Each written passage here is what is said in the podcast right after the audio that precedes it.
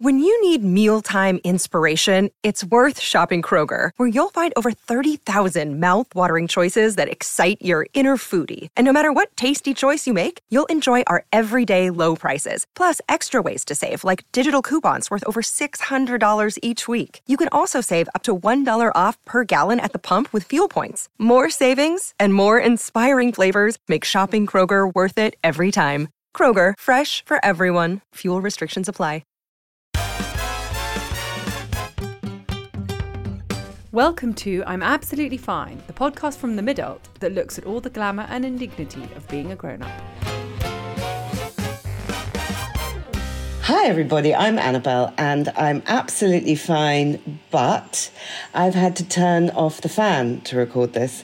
So I've wrapped an ice pack, a therapeutic ice pack from my slipped discs last year um, around my body. And it is the hottest day in history of the universe. And last night for dinner, I had a curry because I had bought a um, one of those posh ready-made curries and it was about to go off and it was nine quid. And I thought, no, I can't be throwing that away. To have to sit and suffer with my ice pack, my massive period, and um, and my curry in front of the telly. And also, I am trying to relax and read a book in front of a fan last night to try and get away from sweating and, and, and sort of hate watching Love Island. And I realised that I read a book two weeks ago called I Am Pilgrim, which was so exciting listeners. It was so exciting. It was a fucking thriller, which is not my genre oh my god, it's ruined me. Everything else I pick up feels pointless. I'm like, I don't want to read more, uh, you know, lady stuff and emotional stuff and historical stuff, which is all I have ever read in my life. I want more like some fucking undercover MI6 lunatic in Bodrum, you know, with with a you're turning a you know toothpick into a deadly weapon. Anyway, how are you, Em? I mean, I'm absolutely fine, Annabelle. I also read the book, and I was literally about 50 pages behind you the whole time, and we kept going. anyway, it was a very stressful experience. I, I wasn't it brilliant got, though. It was so brilliant. I am Pilgrim by someone called Terry. Terry, yes, someone called Terry. Didn't he write? Didn't he, didn't he write Dead Calm? I think he wrote Dead Calm, and we looked about, and he wrote something else, not The Wire, but something else equally kind of big sensational, and sensational, yeah. and kind of. No, it wasn't The Wire. Anyway, I'm absolutely fine, but I've got a spider bite. So I, I feel like I'm going to die. There's something disturbing about a spider bite, isn't there? The idea that it, it crept up and it bit you and you never knew it was there. No, exactly. And it's and, and the only reason I think it's a spider bite is because it's got a ring around it. And I looked up, I literally Googled, Dr. Google, what has a ring bites with a ring around it? And they were like spider bites. Anyway um, but the reason i'm talking about my spider bite is actually to deflect from my real i'm absolutely fine which is my shoe shame annabelle. Oh um, dear. I don't because, know if you should share this because so normally I run all my purchase decisions through Annabelle because I think of everything I wear, including at a brilliant party we went to the other day, and I was like, yes, no. She was like, no, try again, try harder. And um, anyway, I snuck off and bought some shoes in H and M for a fiver with my daughter it was clearly a catastrophic error. Anyway, um, unfortunately, I would never came, have known, would I? you never would have known, apart from you came round to our house um, yesterday to record um, another podcast, and uh, and you were like, "These are your worst yet." You said it quite triumphantly, actually. I, I enjoy your terrible shoes, but this is an all-time high slash low. anyway, and so, you knew it because um, you were keeping them from me. Your I shoe was shame. keeping them from you. I was like, I said to you this morning, you would never have seen them if it hadn't been for the fact that I you had to come over and that they were nestling underneath the table. Anyway, so I have disgusting shoes. I have disgusting taste in shoes. Anyway, there we go. But I'm fine. Anyway, listen, I love my job.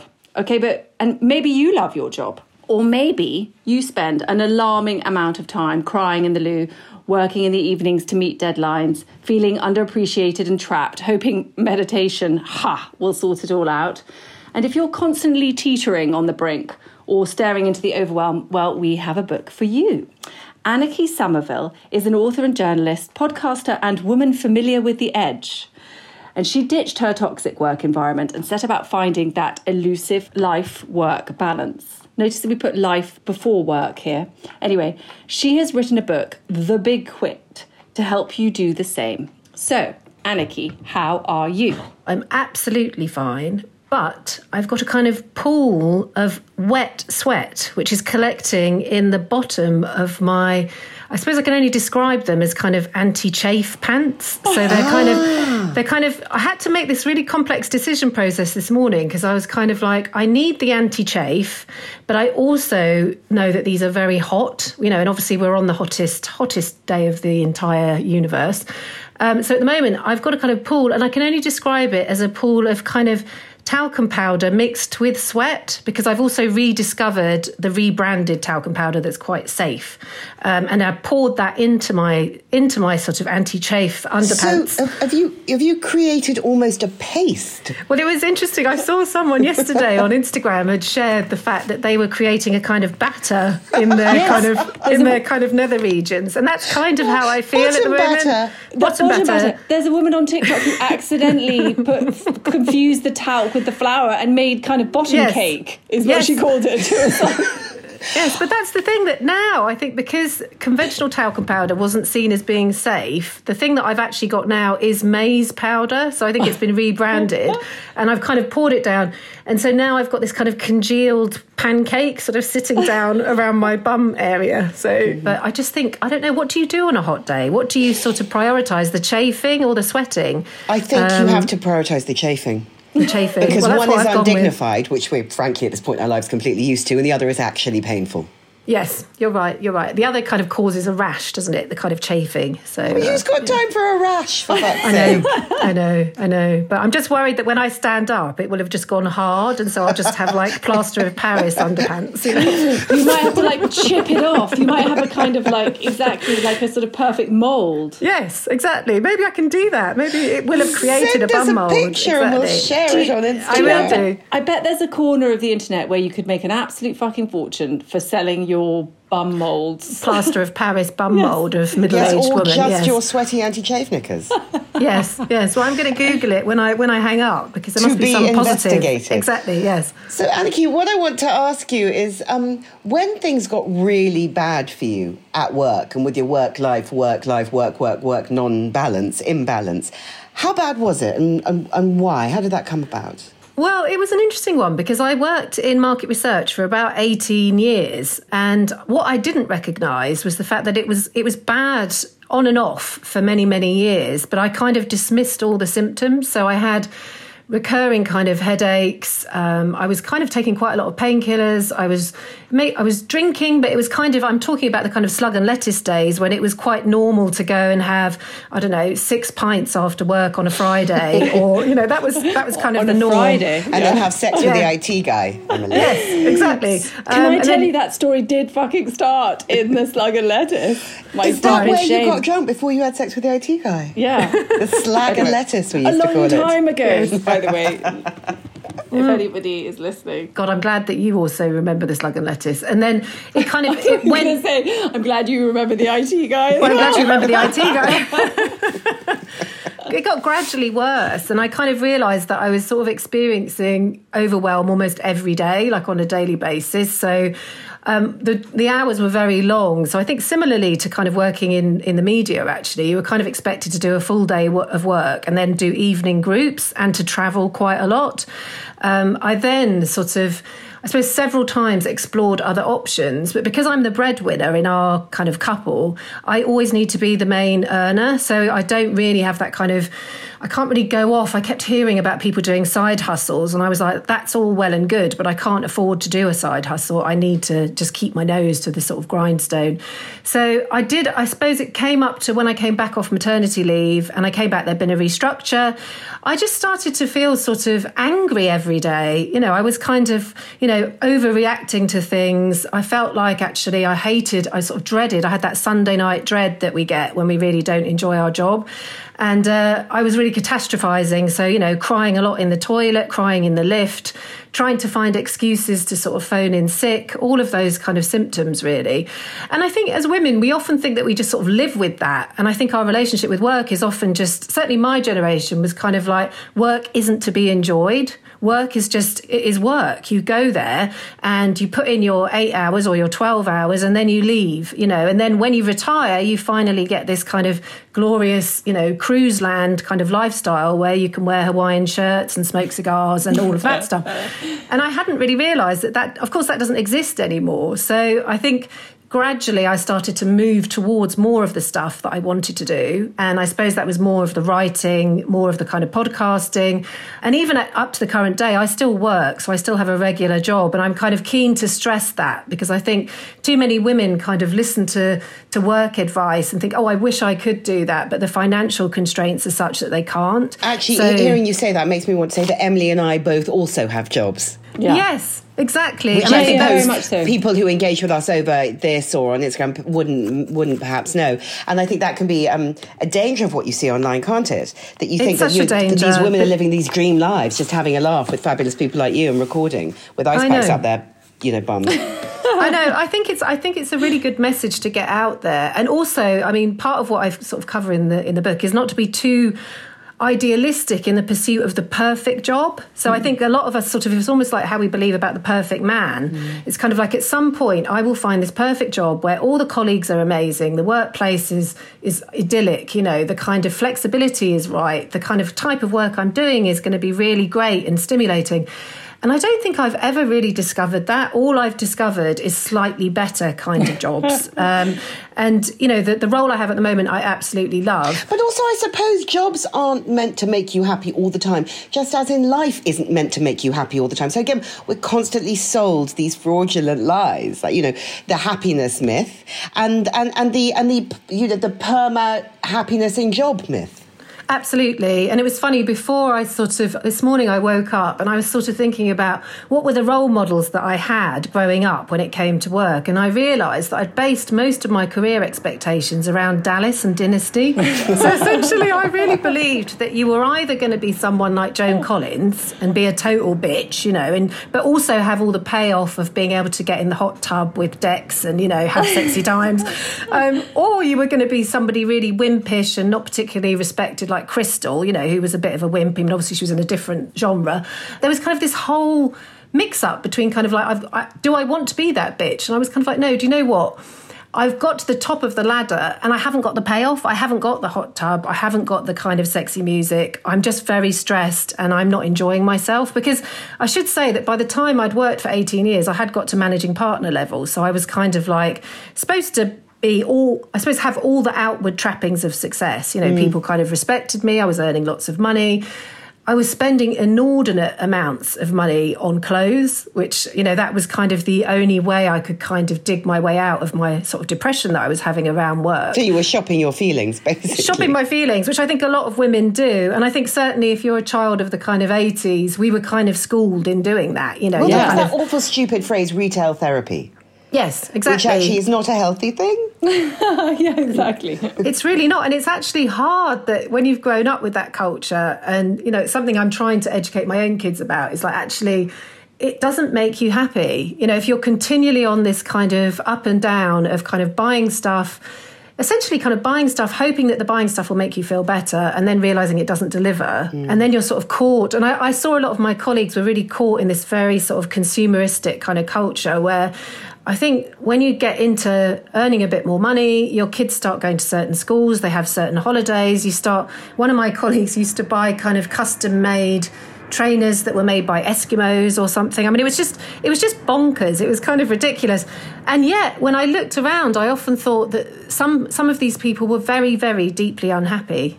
Mm. Um, you know. Um, and so you started uh, after a maternity leave, was it? Just doing a little bit more of what you fancied.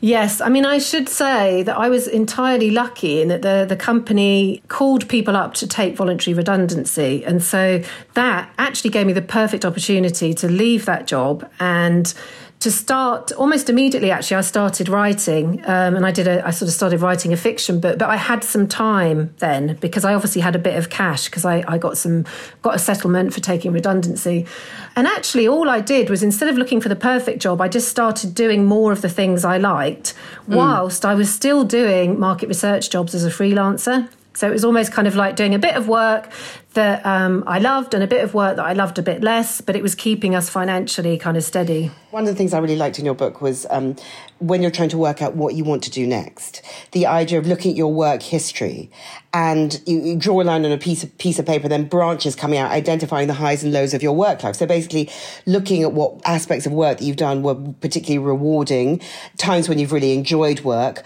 where you were, what you were doing, who you were doing it with, and then look at the low times and what do they all have in common.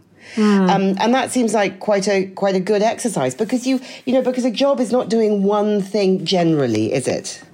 No, and I think that's the thing is that you almost have to, as you get older, prioritize what's important to you. And as I sort of mentioned, I don't feel like you can have everything. I think that's kind of unrealistic. And actually, I, I think as, you touched on, you, nobody has everything when it comes to relationships with, fa- you know, family, with homes, everything so I almost think you sort of get a, a list of the things that almost you must haves, you know, the stuff. And, and, it might be something really basic, like I want to have a short commute, mm. you know, I want to work with people that are decent and I can get on with, you know, I, I want to have um, some projects that I work on that I enjoy. I may I equally... liked on um, I liked on your list that you, you that you put in the book no enforced socializing no, no enforced socialising. Yes, of any I mean, no enforced socialising of any kind. And when I think back to jobs that I've had, and I've made sensational friendships in a few of them. Emily is one of them, and a few other people who are, you know, my best friends and very valuable to me. Even then, I didn't like the worky party stuff. Oh, yeah. You know, I'd rather see them on our own time, our own agenda. It was always awful. Yes.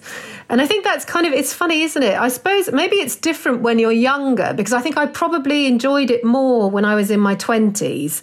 Um, you know, I quite liked going to the Slug and Lettuce and having six pints, and you know that that helped. That certainly helped me keep going. But we also used to do these things where we all went together as as a company to another location, and these were quite exotic places. So we might go somewhere like San Francisco as an entire company. And those, when I look back on it, I was exhausted because there was just this this whole idea that you had to socialise with people that you didn't know particularly well um, for long extended periods of time. I think now what's happened post COVID, which is funny, is that it's actually sharpened our vision in terms of what we want from social stuff. So it's like in the same way that you might do with your job, you really do think like, is it people that I like? Is it going to be fun? Is it close to home? Can I sit down? is the music too loud? And if, if any of those things don't kind of feel right, you're kind of like like it's not worth the bother. And that sounds awful, but but now I'm I'm much better, and I I've written a bit about setting boundaries, which I know is a very popular term now. But I do genuinely, I think I heard Marianne Keyes saying in a podcast that one of her happiest moments is when a friend cancels a social arrangement at about 4 p.m. Like so that you're giving you a like, present. Yes, it's exactly. So she knows that then she can just slob out on the sofa and watch Netflix. The most um, tense text to send is, are we still on for tonight? I know, and you're kind of bracing yourself, going, "Please, please, somebody say that it's not going ahead." I do, I, I, do love socialising, but certainly the work socialising comes much further down on the list now. I know all those funny bells and whistles. I mean, you wrote women in our sort of forties and fifties. We knew work before it became beanbags and brainstorms and blue sky thinking and drinks on a Friday night and away days and chai lattes and posh breakfast. We knew work when you know it was just work, and there were you know there were downsides to that when some bloke stuck his hand up your skirt when you were asking for a pay rise. But there were also pluses to that. Mm, I think there was. And I think there's also the fact that nowadays, I find like the technology is so overwhelming. You know, it's kind of it, in the days when I was first starting out in the office, which must have been the same for you as well. Was it was a fax machine? So you kind of sent a fax machine, and then you you sent a message, and you then waited maybe a day or maybe two days for something to come back again. But it meant that the timelines on things were much slower. And now I think because our expectations are is that people are kind of replying within two seconds, that we've set this pace for work, which can feel quite debilitating for a lot of people. So I think one of the things I'm a big kind of um, fan of is really logging out and working for a while, like having dedicated periods of time where you're not on Slack and you're not on email and you're actually doing your work. Because I found that certainly as I've sort of gone back into different agencies and environments, the pace is brutal. You know, it really mm. is. It's kind of like trying to play the piano and make spaghetti at the same time mm. every day. It's kind of, you're spending a lot of time replying to messages whilst at the same time trying to do the things that the messages are about. Um, I so know, I like what you said about flow state, which is, I think, a buzz phrase that we're going to hear so, so much more about in all aspects of our lives. But with work, you know, to actually create a kind of a, a, sort of an optimum work environment for a set period of time in order to get what you want done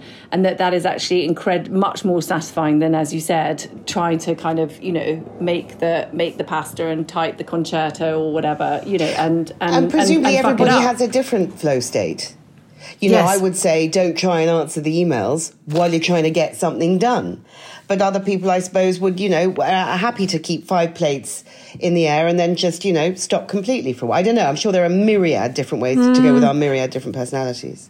And I do wonder a little bit about because we're not digital natives, you know, we didn't grow up with this technology. We grew up with different kind of work environments. And certainly when I talk to other women who have been out of the workplace for quite a while, they're like, oh, I don't think I could cope with the kind of the technology aspect. And, you know, I do write about that as well, because I think that's a big barrier because people are like, oh, they're using all these different kind of platforms and how do I use those? And I feel like everything's changed and I'm kind of like really on the back foot.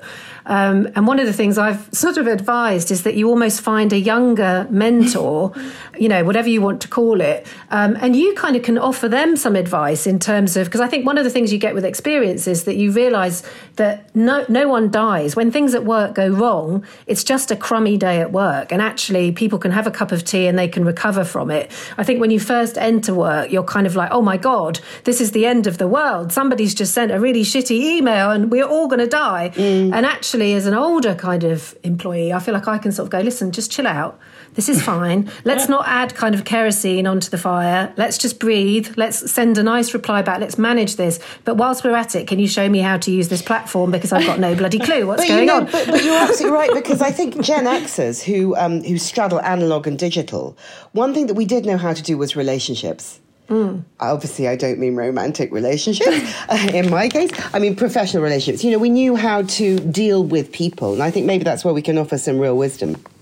Yeah, and it, I think it's also just the benefit of you've you've done it lots of times. I mean, we've mm. all had really shit days at work, um, and I was guilty of it as well. I mean, I used to you know, when I was in my old job, I really would kind of wake up in the morning and I'd feel like I was dying at the thought of the day ahead. You know, mm. I'd be mm. unable to sort of gain any sense of perspective. And I feel like now, in order to succeed at work, a big part of it is managing your kind of mental health. And I know that's a massive buzzword and self care, everyone's talking about self care, but it, it does really matter because at the end of the day, if you're going to sort of not look after yourself, and it's the same with parenting, it's sort of the same with everything, you will just get burnt out and you you will just end up in in one of the books I wrote. I kind of have a character who just loses the plot, and I used to fantasize a lot about that at work, at kind of standing on a table, suddenly becoming a rap singer, stripping off, you know, telling everyone I hated them, you know, chucking crisps at them, whatever. Finally, sort of getting my moment to to give individual emails to every single person to say how much I hated them and why, you know, in bullet points. Um, and I always fantasize about that. And you will get pushed to that point unless you sort of slow it down a bit and look after yourself. And I always remember that unfortunately, in most cases, your work won't do that for you. You know, your no. work really doesn't give a shit. Um, I mean, I feel at the moment I'm in a, a, company where they do care about that kind of thing, but I still feel there's a lot of twaddle in that kind mm. of space around kind of we, we care about our employees, but really, if you look on a practical basis, there's very little being done to take care of them in terms of their mental health. Um, mm-hmm. I mean, Emily, you had that experience, didn't you, of running yourself completely into a brick wall? Yeah, and actually, so I really identified with one of your quotes, actually, from a fellow writer called Flick Taylor, who said that she basically she was talking about burnout and she was saying she just couldn't believe she was burning out and therefore she tried to will her burnout not to happen by increasing her workload. And I think, in my experience, when Leaning I was very, in, basically, yes, exactly. And I think, um, you know, when I was sort of hearing voices and crying in the loo and totally losing my shit.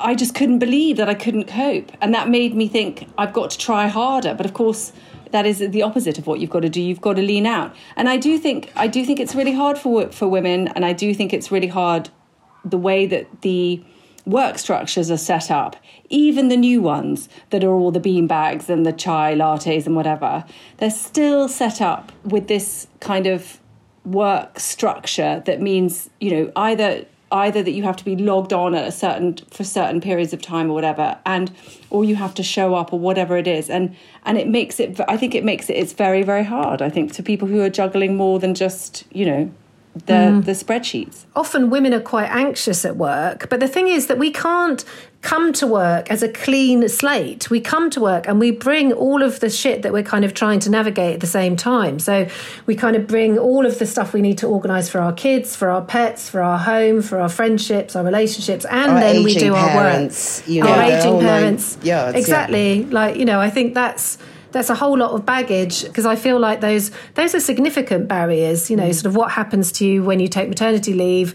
You know, when I went away, I came back and basically the company had restructured and I'd been demoted. So I was kind of like now um, one rung down the ladder. So I'd effectively been punished for going on maternity leave. And, and that is common. not the exception. The, no, that's very. You know, yes. I hear about this all the time. And you're still, you know, they're, they're, you know, they're very nice. They don't actually get rid of you. You still have a job, but it, it, it can be a job with, with, with, with nothing to do, incredibly demoralizing, directionless, and, and it can induce, you know, proper sort of identity crises. Yes, and that's a big part, I think, of if anyone reads the book, what I'd love them to take out is so much of work is about confidence and trying to build that confidence within yourself. And I think if we go back to sort of almost thinking about when are the times in your life that you felt that I hate the word nailing it. In fact, I've I've said sort of fuck nailing it because yeah, I think it sort that. of it kind of really encourages you to get working very very hard in this kind of frenetic way but I think look back on your career and think when were the times when I felt happy and like I was producing good work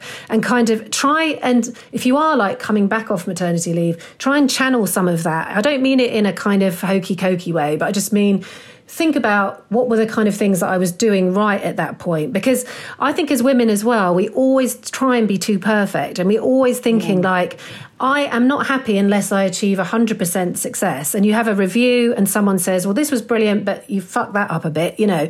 And the only bit that you tend to think about is that one detail. Whereas mm. I'm being very, I'm sort of generalizing with men and women, but in my experience, having delivered a lot of reviews myself, was that men tended to not listen to that criticism. They just kind of batted it away and only focused on the positive parts of the, of what they'd done to the point where sometimes it meant that you were having to keep repeating, you know, the things that had gone saying, horribly no, no, wrong. That was properly that was bad. really, really, really fucked up. Whereas too often, I think women kind of go away and they may be thinking when they're coming back off leave, well. I've really fucked all these things up and I'm no good. I can't do technology. I don't understand what's going on. Everything's changed. Everyone's younger than me. You know, what's going on? Try if you can to use whatever techniques you can to remember about the great work that you've done in the past because you have. You know there are lots of examples where you've presented or you've networked really well or you know you've managed to write a really great piece of content or you know and try and think about those. And if you if you can one of one of the people I spoke to actually said keep a list. Instead of focusing because your brain will always have that negative kind of bias try and write down all of the kind of celebratory things that you've done. You know I met this person, they loved me, somebody complimented me on my work, you know. And whenever you're feeling a bit shit and you're feeling like actually I can go, I'm going into that negative brain whirl, that kind of chatter, bring those up again because I think we do have a bit more of a battle on our hands in terms of staying confident. And actually, confidence then leads to being able to create a more kind of successful work environment, you know. There's a really good quote um, from Alice Olins, who I, I love from the Step Up Club. And she's like, bring your whole self to the workspace as well. I think that that's one of the things that we've done too much wrong where we've thought you know, I think that historically we thought that we had to um, you know put put on our power, our fake brittle power mm. selves for work, and then on the way home remove our metaphorical or literal shoulder pads, then become all soft and you know. But actually, we've got so many superpowers around all our vulnerabilities and all our confusions and all the things that we juggle. If you take those in, then you, and you, and you bring emotion into the boardroom, then you've got something really interesting happen, which statistics obviously show in terms of profit when you've got more women and working mothers working. Yes, absolutely. A fucking men. And I think go. that I love that kind of analogy of, of kind of showing up as your full self because I think you know we are messy, we are imperfect, and so are men as well. You know, and we're doing an incredible amount. Um, and I think there was a time, and I think that comes a little bit with the role models that we probably had in films and on TV growing up, where we were taught to kind of pretend almost that we didn't have families or we didn't have home lives, you know, um, and almost like assume a lot of masculine traits. You know, there's even cases of women who have lowered their voices because there's been studies that have shown that men don't listen to high pitched voices in meetings. You know, because they are so fucking stupid and limited. So, I mean, honestly, that's practically a disability. They can't hear high pitches. Well, it's kind of this idea of like, you know, is it a bird singing? Is a bird got in the room? All I can hear is this kind of Twitter Twitter noise. Um, and I, again, I don't want to be sexist to generalize and say that's all men, but I think, you know, it is true that, you know, we need to, unfortunately, and I still think this is the case, we have to sort of think a little bit more mindfully about our communication style a little bit in certain environments. Um, I want to move to a world where we can totally be ourselves, but I'll also acknowledge that I do tailor some of myself depending where I am. And I think when I first started work, I, I, don't know whether you did this. I, I made a lot of boo boos by I'm a very open book, so I would walk into a meeting and say that I'd wet myself, or you know, I'd I'd walk into a meeting and say that I really fancied the guy who was working on reception, and then realise it was you know it was the boss's son, or you know some sort of bullshit like that. And now I realise that I have to sort of I do have to tame that wilder part of myself um, until I'm around people that I can kind of trust, mm. and then I, I might add in a couple of provocative kind of statements. But uh, yeah. yeah, if you think about women that you've really admired and loved and been inspired by in the workspace, they have not been the robots. No. But my God, when we started work, you know, 20 years ago or whatever, there were some monstrous female bosses. Oh, my Lord. I mean, um, you know. I mean, wow. Yes. But I, I now I try and think about um, the pressure that they were under, and certainly yes. the, the, the women that I was working for um, in my company, they they each had three children, and they were under incredible pressure because really, even in those days, there was no talk about flexi working, or you know, you were just and the and the kind of schedules they had, you know, they were kind of flying all over the place, and it, and no wonder they were fucking grumpy because I mm. would be, you know, I would. It was I feel like now, hopefully, we're in a point where we can negotiate a bit more about the work culture that we want. But back then, you just had to show up. You had to put your blazer on and you had to fight back the tears. And basically, I think all of the discussion was around manning up, wasn't it? It was like, yeah. be, be a man, you know. Um, but if you are looking for new work, whether it's um, flexi, full time or you know freelance, I think it's really worth having a really you know casting your gimlet eye over who you're going to be working for, just as you would see who the neighbours were going to be if you're buying a house. I know, but it's so difficult, Annabel. It's so hard because I was thinking that I've um, I, over COVID, I was being doing interviews over Zoom. So um, I remember going to work for somebody, um, and I'd never actually met them in the flesh. So I was purely trying to read what kind of boss they were going to be by their sort of facial expressions. Anyway, to cut a long story short, it was an absolute bloody nightmare. It was awful. It was the worst experience I've ever had. And that almost, I mean, sort of that kind of really overbearing, micromanaging, psychologically just damages you. And it meant that actually, from that point, it took me about six months to mm. recover my confidence. Um, mm. There was this funny little thing where I would be in a presentation, writing a presentation, and they would be amending the presentation whilst I was writing it. So oh it's almost like if you imagine writing an article, and while you're writing it, somebody is copy editing it for you. So you're kind of trying desperately to get back on top with this thing, and your brain is just going, You've really fucked this up. That's another mistake. There's another mm. mistake. Look, mm. here's another thing. Also, I can't type. I literally can't type when someone's watching. It's like yes. a, it's like it becomes a I get a third hand. Do you know what I mean? But not in a good way. But work, you know, can't be perfect, but it also doesn't have to be everything. Yes. You know, we're all, it's another thing that we're sold. A phrase that I think is really crippling is do you find something you're passionate about? Oh, I that hate that. is a really big ask. What about yeah. just find something you're quite good at that, you know, gives you a bit of joy, you have a bit of a laugh, you can be productive, earns, you know, earns you some money, and there'll be pockets of it you're passionate about, mm. sure. But, but you know, that, that, that's, that's just, that's just you're not so possible. right. What did that tennis player say, Em? That tennis oh. player last week? Oh my God, I'm obsessed with him. Nick Kyrgios, who, when he was in the semi, of the final of Wimbledon, and uh, during the interview after he'd lost against Novak Djokovic, he Sue Barker says, "So, you know, this was your first Grand Slam final." um, has it whetted your appetite for kind of you know the next bit and he was like no fucking way i'm exhausted mm. I, we've just played too much tennis yeah. and it was so brilliant to hear him go not sort of like an automaton to go kind of, yes, I'm now focused on the future. He's like, I'm tired, guys. I am tired. And I just, I love him. Love I love, him. I love that because I feel like that's the thing when I read profiles of successful people that is often missing. You know, there's often this kind of description of someone's routine, which is kind of like they get up at four, they do Pilates, they do a conference call, you know, they make 17 packed lunches, you know, they go for another run and do some more Pilates and hire some people. And it's only 11 o'clock in the morning. and nobody actually talks about how tiring it is, or yeah. even what, what I think is quite refreshing is to say, listen, in order to get where I've got, I've had to make some massive sacrifices along the way. I don't have a relationship. Maybe I wanted to have kids, but I didn't have kids. You know, I, I live on my own and I don't have a social life, but I have, this has all come because I've prioritized my career at all points, you know, and I've, I've achieved success to the outside world because I think what's most damaging is when particularly women believe that there is this superwoman that exists who has it all. And I haven't met any, and I've met a lot of very successful women, you know, women who, um, you know, from the outside, you'd think, fucking hell, they do have it all. But they don't. There's always something. And it is, it is exhausting, which I think is another interesting thing to think is at this moment in time, maybe post COVID, your attitude to work is going to be, I'm limping along. I'm limping along. Um, and then maybe next year is going to be about reaching out and achieving a bit more. But at the moment, I'm just limping to the end of the year and in one piece, you know. So don't have this idea that you're accelerating at all times because I sort of feel for me, like I have other aspects of my of my life that are important to me. I really want to regenerate my friendships because I feel like I haven't seen friends enough, um, and I'm losing friends because I'm not putting any effort into that. And there's loads of other stuff. I want to go and do some sort of exercise that is kind of fulfilling. Maybe go and do outdoor swimming because I keep seeing everybody doing that.